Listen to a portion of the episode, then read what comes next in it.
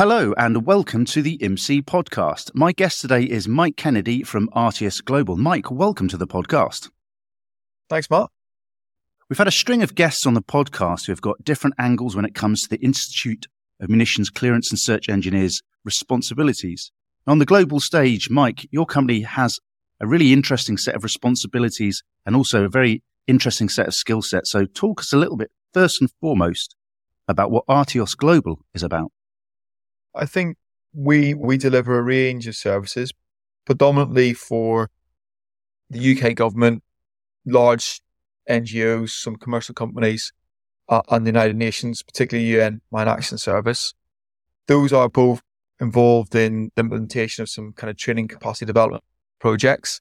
And we've also worked in the development of some international standards through the Geneva International Centre for Humanitarian Demining and also provided them some complementary good practice guides when it comes to, in particular, IED clearance activities. So your organization has both a consultancy, advisory and practical application across some of the spheres that IMCSE works in. We're going to take a few steps back to the beginning of your career. Now, like a lot of people here, you've got some background working overseas in hostile environments. What was your first insight into working into munitions and search clearance? It's years back when I joined the Royal Engineers and commissioned, I was posted to 3-3 Engineer Regiment as a troop commander. And at that time completed the, what was called the ASO1 Advanced EOD course and deployed first to Belize and did some range clearance work out there and then to Afghanistan on, on Op Herrick 10 uh, as, a, as a BDO in charge of a small team conducting conventional munition disposal. At that time, Afghanistan, the main threat really was, was from, IEDs, and we did a we did some top up training to enable us to destroy IEDs in place, but really that was very much a, an expedient method at the time that wasn't widely used on that operational tour for a variety of reasons. When I came back from that deployment in 2009, I then completed what was called at that time the Joint Service IED course and, and went to Northern Ireland. And that was my first real experience of, of dealing with IEDs. And that was a seven month period in 2010, which saw a pretty big increase in the use of IEDs by dissident Republicans across Northern Ireland. And I did, was involved in the response to a number of pretty significant incidences, which was interesting and gave me some quite, quite a lot of experience at the time. And then that year I went and did the, what was at that time called the high threat IED course, which is a course that enables you to operate in what's termed a high threat environment. And when you're operating in those environments to actually conduct full render safe procedures effectively of IEDs, not just destroying them in situ. And then I deployed back to Afghanistan in 2011 on my first tour as a high threat operator, which was a busy time. That saw, yeah, that, that saw a kind of pretty significant increase in IEDs. Unfortunately, Herrick 13, 14 was a pretty tough time. That unfortunately saw quite a lot high number of casualties amongst EOD and search practitioners who were in theatre on those tours. Came back. This is now progressing to senior captain level.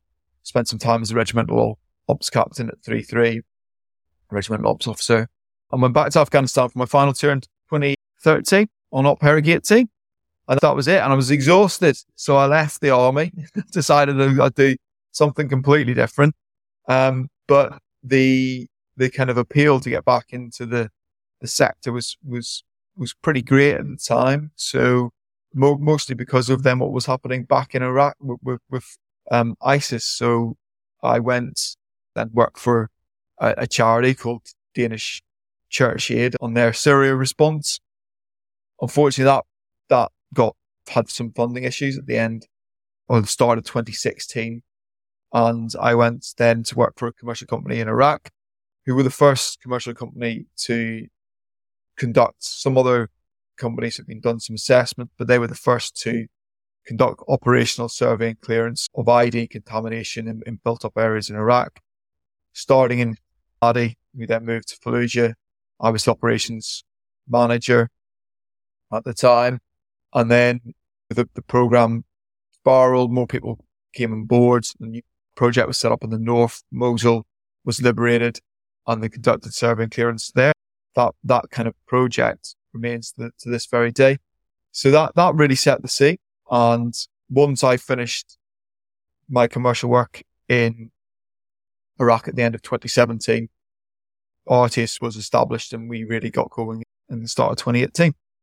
Since then, I've been back all to interesting places across the world, Afghanistan multiple times, including since, including since the events of August 2021, which is now an interesting uh, place to work for various reasons. Yeah. And I've worked across Africa, back to Iraq multiple times and some places in Europe now, including Ukraine. So what we're going to do is we're going to unpick some of the different theatres that you've recently operated in. But before we do that, I was going to ask you some questions about the way that organizations that you've experienced have run and the impact that regularization and certification in this sector has changed. So when you started out, you're, you've got this sort of the genesis of a military career, which a lot of people in the munitions and search clearance sector have. So most people who have come from a British Army background or from a foreign military background will understand the range of the courses that you've attended. But in outline, let's just see if I can summarize this. You effectively train on conventional munitions disposal at the start of your courses. And this is the, this is the munitions that you're most likely to encounter in training environments and post conflict uh, environments, which have happened, finished a long time ago.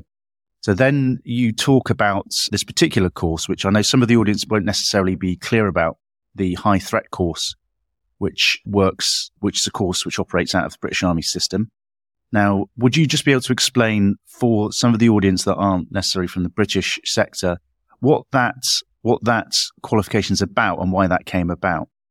That qualification is about being able to operate in a high threat environment and having essentially the knowledge, skills, and experience, and I suppose the attitudes, if you, if you like, to be able to work in an environment where you are being deliberately and actively targeted by a belligerent. So they are looking at the actions that you're conducting and, and essentially keen to exploit vulnerabilities. Or not, there's other definitions where you're routinely encountering vehicle-borne IEDs, RCIEDs, and complex victim operated IEDs, and then having the experience to render them safe. So it's a, it's a, it's a very useful course. It's very specific to the British Army and most other militaries don't necessarily work in the same sort of way, of the same sort of kind of doctrine and policies. Mm-hmm. So one of the reasons I'm working towards that definition from you is that how is it possible then when you move from a service background from multiple militaries and you're coming together in international environments? How in the past have you witnessed people understanding what each other's capabilities are? And how have you managed to overcome the idea of not necessarily having the same standards across different militaries and different uh, non-military organizations? I think with a lot of disparity, I think often it doesn't work particularly well without effort applied and a realization that different organizations, the humanitarian mine action sector works differently from the military. And it's, it's not a military activity. It may look to people in the military that these people are going out and they're working in war zones or in, in environments where conflict has only just ended and maybe there is a, a certain level of continued violence in that country that they think if they were there, they would be operating in, in a very much a military context. But as a civilian, either NGO or commercial company conducting humanitarian mine action, you don't have the, you don't have, you know, necessarily the legal remit, nor the, the resources to operate in a, in that manner. And if you try to, as in when I talk about the manner, as in whenever you would be actively countering another armed organization in a confrontational manner. And if you were to fall into that trap, if you like, you would come off worse for wear. You don't have the resource, and nor do you have the remit, and that's the most important. The, the second aspect is the most important aspect, and you're there under a humanitarian remit, operating under humanitarian principles, What's all very confusing though is that you've got humanitarian mine action, blue apron type stuff. And then you've also got the UN and UN Mine Action Service operating in places like Mali, conducting training, mentoring, capacity development of UN peacekeeping military EOD counter IED units, mm-hmm. which do operate in a non-permissive environment. I do need to worry about being actively targeted. So you hear this term mass, if you like, and people get confused and think that the humanitarian mine action and the military peacekeeping operations are, are one and the same, and, and they're not. No doubt areas of grey exist and people could work through those, but by and large, there's, there's pretty clear separation between the two.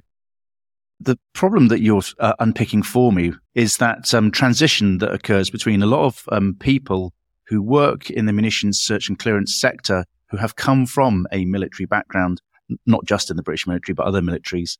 And then they transition into a role which crosses the boundary of working in a government organization into a non-governmental organization.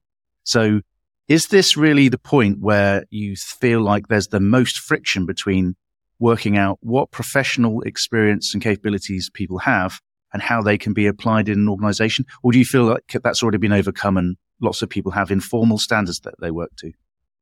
Oh no, uh, they're they're pretty formal standards, both international mine action standards, national standards, laws. For Ukraine, for example, has got pretty strong mine action law.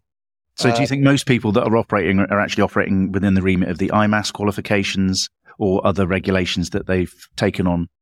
Uh, yeah, by and large, in the sector, I do. Yeah, and those could be so the the key, the, the, the real important one, if you like, the most important one is the national standards and the, and the laws of the country in which you're operating.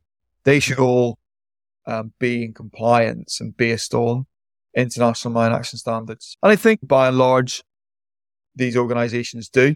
The worst offenders are by and large individuals who've just left the army. And maybe uh, it's not just this sector, but other sectors where they think that they can just, because often there's a view of I'll be so much more current than all these people who left 20 years ago, whereas actually the people who left 20 years ago have developed a absolute breadth of experience because they have been conducting operations almost continually in all sorts of places all around the world, either managing those operations or actually conducting them at the kind of field level. Those people, and I think there's often a bit of friction between people who assume that the military experience brings value over and above what it does in the humanitarian or even the UN peacekeeping context. Yeah. I'm not um, saying it for one second that it doesn't. And the, the, I think there are particular examples where there was a gap in, in, and the one that I have encountered was when IEDs became so prolific in their use through ISIS in the Middle East, in, in Syria, and, and most recently in Afghanistan, where we've done a lot of work with the UN, Halo Trust and developing national capacity in Afghanistan to deal with IEDs because since August 2021, there's much more access into areas that are heavily contaminated with IEDs in that country. To understand that, are you saying that although that the regime change has created a huge range of problems for the population of Afghanistan, one of the things that has changed is, is that it has enabled organizations to reach areas that they haven't been able to to in the past because the Taliban now run everything and there's places you can get to. Yeah, I, th- I think the the reality of the situation is that organizations can now access, you know, 99, a lot of areas where there was, you know, really heavy fighting, where there's a lot of IED contamination and the population are really badly affected by it. Though that access now is much better than it has been. I've been back to Afghanistan every year, apart from 2021, since about 2017 mm-hmm. uh, on often multiple different trips and the access that, that the teams have now is, is much better. So that's just the reality of the situation there. And the main problem in that country is IEDs, both IEDs led by the Taliban regime when uh, and now by ISIS as well. So, so without going into technical detail and, and making sure we don't break any boundaries of security for you, what have you noticed specifically in the change from the munitions that you've dealt with in the early parts of your career, the way that they're deployed, and the way that you encounter them now, and that your demining teams that you work with, and anti IED, sorry, counter IED teams work with now? What have you seen change? Has there been significant change? In Iraq, yes, I think that was significant. So they used, as in they, as in ISIS in Iraq, used IEDs as a conventional weapon system. And what mm. I mean by that are your IED belts positioned like defensive minefields, thousands of IEDs set eight meters apart, often of a identical or, or similar design. These were, were manufactured often by enslaved labor using industrial facilities. Wow. So these, in terms of IEDs, they, they are still improvised explosive devices, but then deployed as if they're a conventional mine system. Yeah, but they're still an IED. So mm. I think it's an IED placed placed in a defensive belt is the best, but following almost mine laying doctrine. But what I would also say is you'd have a, maybe a big belt of IEDs laid in front of a series of trenches to fighting positions linked in with physical terrain obstacles, like just like we would have done in the British Army or, or the Russians are doing at the moment in Ukraine. But back from that, you'd have then IEDs in place more like we would have seen in Afghanistan, targeting maybe a specific action, like cutting things manually or people walking through a vulnerable point um, or an RCIED at a mm-hmm. road junction. That's a good way of looking at it. And I take it because of the nature of these particular type of structures and tactics you're talking about, the IEDs themselves don't have the stability of conventional mu- munitions which are deployed in these minefields. Yeah, I mean, also, I mean, what shelf life are you looking at on them? When it comes to the other types of IEDs, particularly in Iraq, what you would often have is maybe a, let's say, a radio controlled IED. that IED has been abandoned for 18 months, surrounded by people going about their everyday business, and nobody's, no perpetrator is there watching it with the firing device. However, Daesh would routinely put two, maybe three victim operator switches linked to that same IED that just imagine I've got one above my head, a smoke alarm. When was it? The old nine volt battery. And that's actually got, that's actually active. It's actually looking for, it's actually looking to sense smoke in a room. Yeah. Just got a pressure plate with two plates and there's no current flowing in that circuit. That, that IED could stay viable for a considerable amount of time. You know, wow. if, if, you just think about that smoke alarm and, and the biggest factor probably your environmental degradation. Go back to how these devices were put together this wasn't like two blokes downstairs in their sheds. This was a factory of enslaved labor following quality assurance and quality control procedures, looking wow. at how well their stuff was put together. And th- these IEDs very much can stay viable for a long period of time. And the accidents that you still see in Iraq that you see today are testament to that. So, with such a variety of threats for you and the people that you work with to deal with, I'm going to move forward to talking to you about some of the regularization and the sort of accreditation that you've seen in this sector, specifically because you've been asked to help out in various ways with some of the benchmarking of standards within organizations like the UN. Uh, why do you think, first of all, that you were asked to do that? And why had it been identified as being an important facet of the way the United Nations was running um, some of its operations? For the, we helped, this goes back a while now to, to 2018 when we helped develop the IED disposal international mine action standard, so 0931. And we also developed the, the standard for, for building clearance. So, in a way, could you help me and the audience understand why was it important that you were given this role by the United Nations? Why do you think they chose you? And what is it about this regularization, this standardization became important?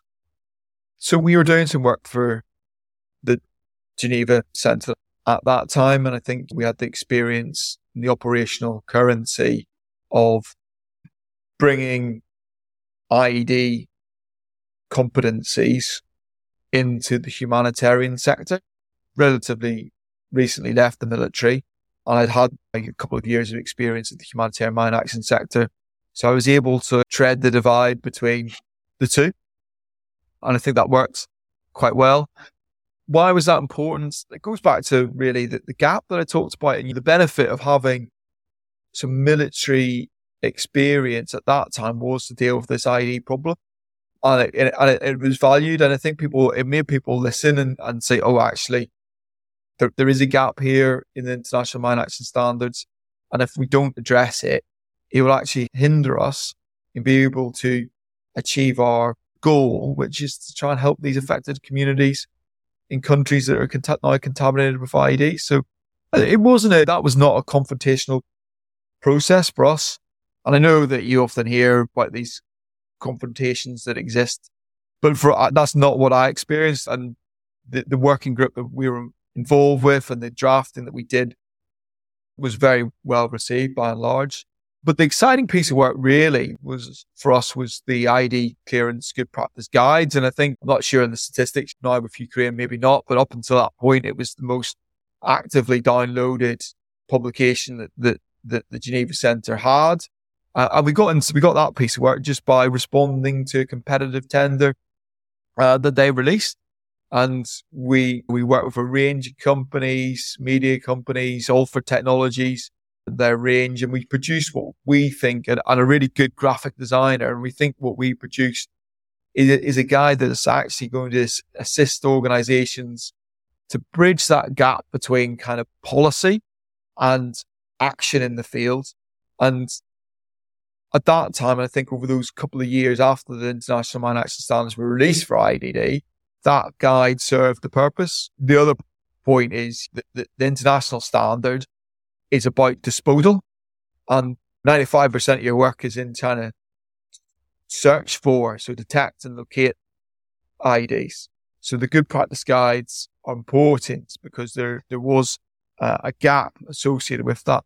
Luckily, the test and evaluation protocol goes with the actual overall standard. I've also encountered some of the feedback about your publication, and it does really sound like it's created a groundswell of very positive movement towards certain uh, regulating and making sure that people have the correct understanding before they go into environments. But I wanted to ask you about what happens when procedures are written down and when you have a situation which creates a sort of benchmark for people's activities.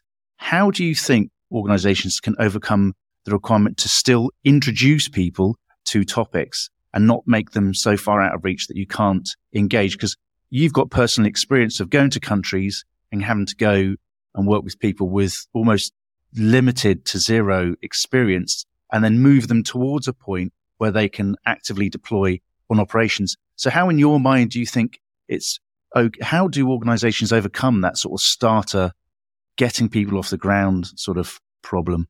First large scale project that we worked on in that regard was probably in Afghanistan in, in 2020 when we worked with the prime and we, we were the sub and we were in kind of charge of our scope of work really was in the training design and delivery of a series of eight courses, right from four weeks of search, IED search training, a couple of weeks of to bring a select few up to team leader level so they could be in charge and lead a search team.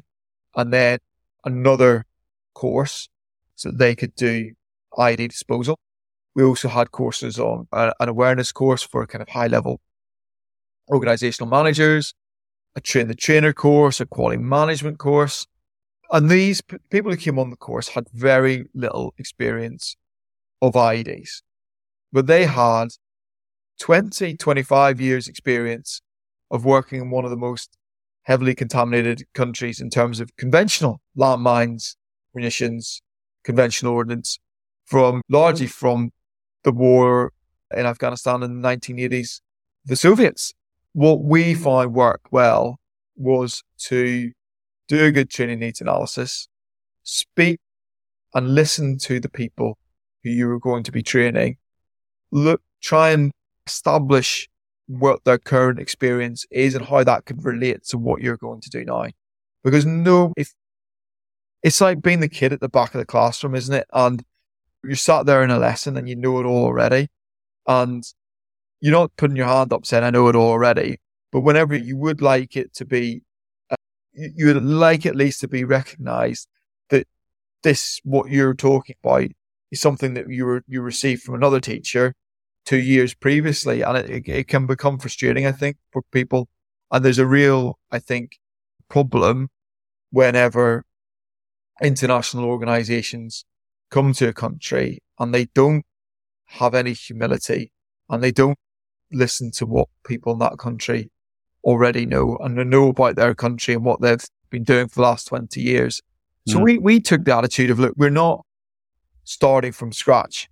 What we're doing is converting, trying to help convert the mine action sector in Afghanistan from conventional ordnance to IEDs. And, I, and I think that was an important principle uh, behind our work. There was obviously then uh, the events of 2021, but we, we, we went back actually. So, so although we didn't get there physically at the end of 2021 because of, I suppose, the, the, the security situation immediately after the Taliban returned to power. We did start a remote mentoring package with the instructors that we had trained in 2020. And then we followed that through into 2021 and then started going back out there and see, because we had developed this cadre of instructors, we were able to scale that quite quickly with a limited number of internationals. Mm-hmm. And I think that worked really well, but we had the confidence and the donors had the confidence that the quality and the standard of the work would be high because we'd done all that We'd had a really clear, progressive period in 2020 to, to, to deliver these national strategies. All had a decades plus worth of experience of humanitarian mine action. So lots and lots of conventional munition disposal experience. And so it's, it's very akin, that's very akin to going back to what I described at the start of this, go out, do a tour in conventional munition disposal, do your initial IED qualification, do another IED qualification, build your experience over time. It's actually quite akin, akin to that. It'd be like, say you've got a really ex- experienced conventional munition disposal operator in the British Army. They go and do, they, they go and do their IED course and then all of a sudden they're, they're being treated, but they're being treated or recognized that they, they, they've never touched explosives before. It wouldn't go down. It wouldn't be a very receptive way to adult learning, would it? Yeah. you, you probably make more barriers in front of you than you, you broke down. So that's always been the type of kind of learning environment that we've tried to instill. I think it's worked well. We've, we've done that in other places around the world as well. Now, the Institute of Munitions uh, Clearance and Search Engineers came about from a, a, slightly more conventional series of conflicts than what some of the members are dealing with now. And one of the reasons why organizations like IMCSE are essential is because they offer governments and non-governmental organizations the opportunity to at least see the value of the people that might be employing. Now, I don't want the, I don't want to shy away from controversy in the podcast. You're aware of the case of the demining equipment that was sold in Iraq that was not fit for purpose. Now, we have organizations like IMCSE and we have procurement is maybe a little bit tighter, but IMCSE isn't just about regularization. What else does it add value to the sector? So, for example, we delivered a project in Peru at the start of this year, and that was to deliver IMAS EOD 3 plus training to the Peruvian um, military, predominantly the Air Force. We had students on there from the Navy and the Army as well. And at the end of that, what we were able to do is give those students associate membership of IMCSE. So for them, not only have they got that associate membership, but they've got options then to maintain their continual professional development in this field. And I think they then got, they've got some confidence and that not just them as in the students, but the, the Peruvian armed forces have got confidence in what their students have received has some merit. You're um, a relatively newer organization to both MC and also the industry, but you value the membership of IMCSE. What do you think it adds to your organization and for you as individuals as you move and continue to grow in the munitions space? What we would like to see is that it, it provides somewhere that like people that we've trained, mentored, that they can conduct con- continual professional development, that they that they are welcome almost into uh, an industry body that they can remain engaged with, and I think that brings then more of a collaborative, professional institute that we will all benefit from. So it's about some active IMCSE meetings, getting to, speak to people face to face. There's a lot of collaboration that can be done from IMCSE globally. In terms of participating in an organization where there's a very active membership, what do you think some of the members actually gain? I think that the members gain as in the membership for, of individuals, such as the students or, or individuals that we have mentored, and then they've gained their associate membership. I think that they gain currency in, in what's happening around the world. They gain relevance to what's happening in terms of future threats. The organizations that may be looking to employ them in the future can have confidence in them. And I think the organizations, the companies that join, it, it's a, it's an industry body. And I think hopefully it's a, as an active industry body, it means that we've got a collaborative group of companies that are working in this sector that see beyond their own interests, which is a nice working environment. People want to be in a nice working environment. People, organizations that are continuing at loggerheads with each other. That's not necessarily a nice industry to be part of. So, like the other podcast contributors, you've talked about this sort of collegiate atmosphere of IMCSE and how it welcomes people in. So, with increasing threats of IED in Ukraine and large demining problems there, further conflicts around the world, Tigray and other places like that, the, unfortunately, the role of IMCSE is not something that's going to go away. But what do you feel for you and your company within the organization? How is things going to change? How is IMCSE going to be of benefit to you? What does it mean to you to be part of IMCSE and these future threats and conflicts? I think it will mean that we, as an organization, ensure that we stay current and I think it means that we can make sure that what we are doing for our clients and customers is matching industry good practice. It's incorporating a thorough understanding of the, the latest threats uh, and learning from others as well. I think that's an, that's an important aspect, isn't it? And if you're working in an collegiate environment, you don't have to start with a blank piece of paper every time. And you, we all want to, we all want to work in that sort of environment where we, you know, we're, we're building on success. And I think that that's important to, to, us. And we, we want to be part of an industry that definitely sees the benefit in a collaborative approach. And most of the, a lot of the work that we do is in collaboration, is in consortia. Most of the, we're a member of the CSSF, both the, the previous framework and the current one. And all of the contracts that we have primed on that have been have been a consortium of, of, of organizations. So we look forward, I think, as well to working with IMCSE companies if we have the opportunity to, to be a prime or, or a sub to them uh, and, and forming these types of arrangements because that's always worked well for us to be honest. The advantage um, for you as a moderate sized company, you can't have representatives in every single country, but by being part of a large organization where you've got the skills and, as you say, training and experience from different environments and theatres, it, in, it enables you to collaborate better and become stronger. If there was one thing that you would say then for anybody who's just having second thoughts about whether they should join or not, what is the one reason that you would advocate for membership of IMCSE? Where we pay all sorts of membership fees, your ISO recertification every year, your Cyber Essentials Plus membership of ADS. IMCSE's incredible value for money. The membership is process is straightforward. They're responsive. They, and the fee is not high for what you get. So I, I would say of all, if I was particularly an organization that's starting up in this sector, in terms of your investment, you get a lot back from membership fee for IMCSE. for coming on the um, uh, podcast, Mike. It's been really interesting and refreshing to hear both your insight and also the ways that uh, IMCSE is helping you and, as an organisation develop. Um, what do you think the impact of IMCSE is going to be um, on your organisation, and where do you see Artios in the next sort of five, ten years? Uh, what are our ambitions? We're doing fine. We've just won another contract as a prime out in North Africa and Libya. It's just, that's a new country for us. We're seeing good kind of continued growth. We've just won a place back onto the new con- framework for the UK government. That'll give us another couple of years of access to some really interesting government opportunities.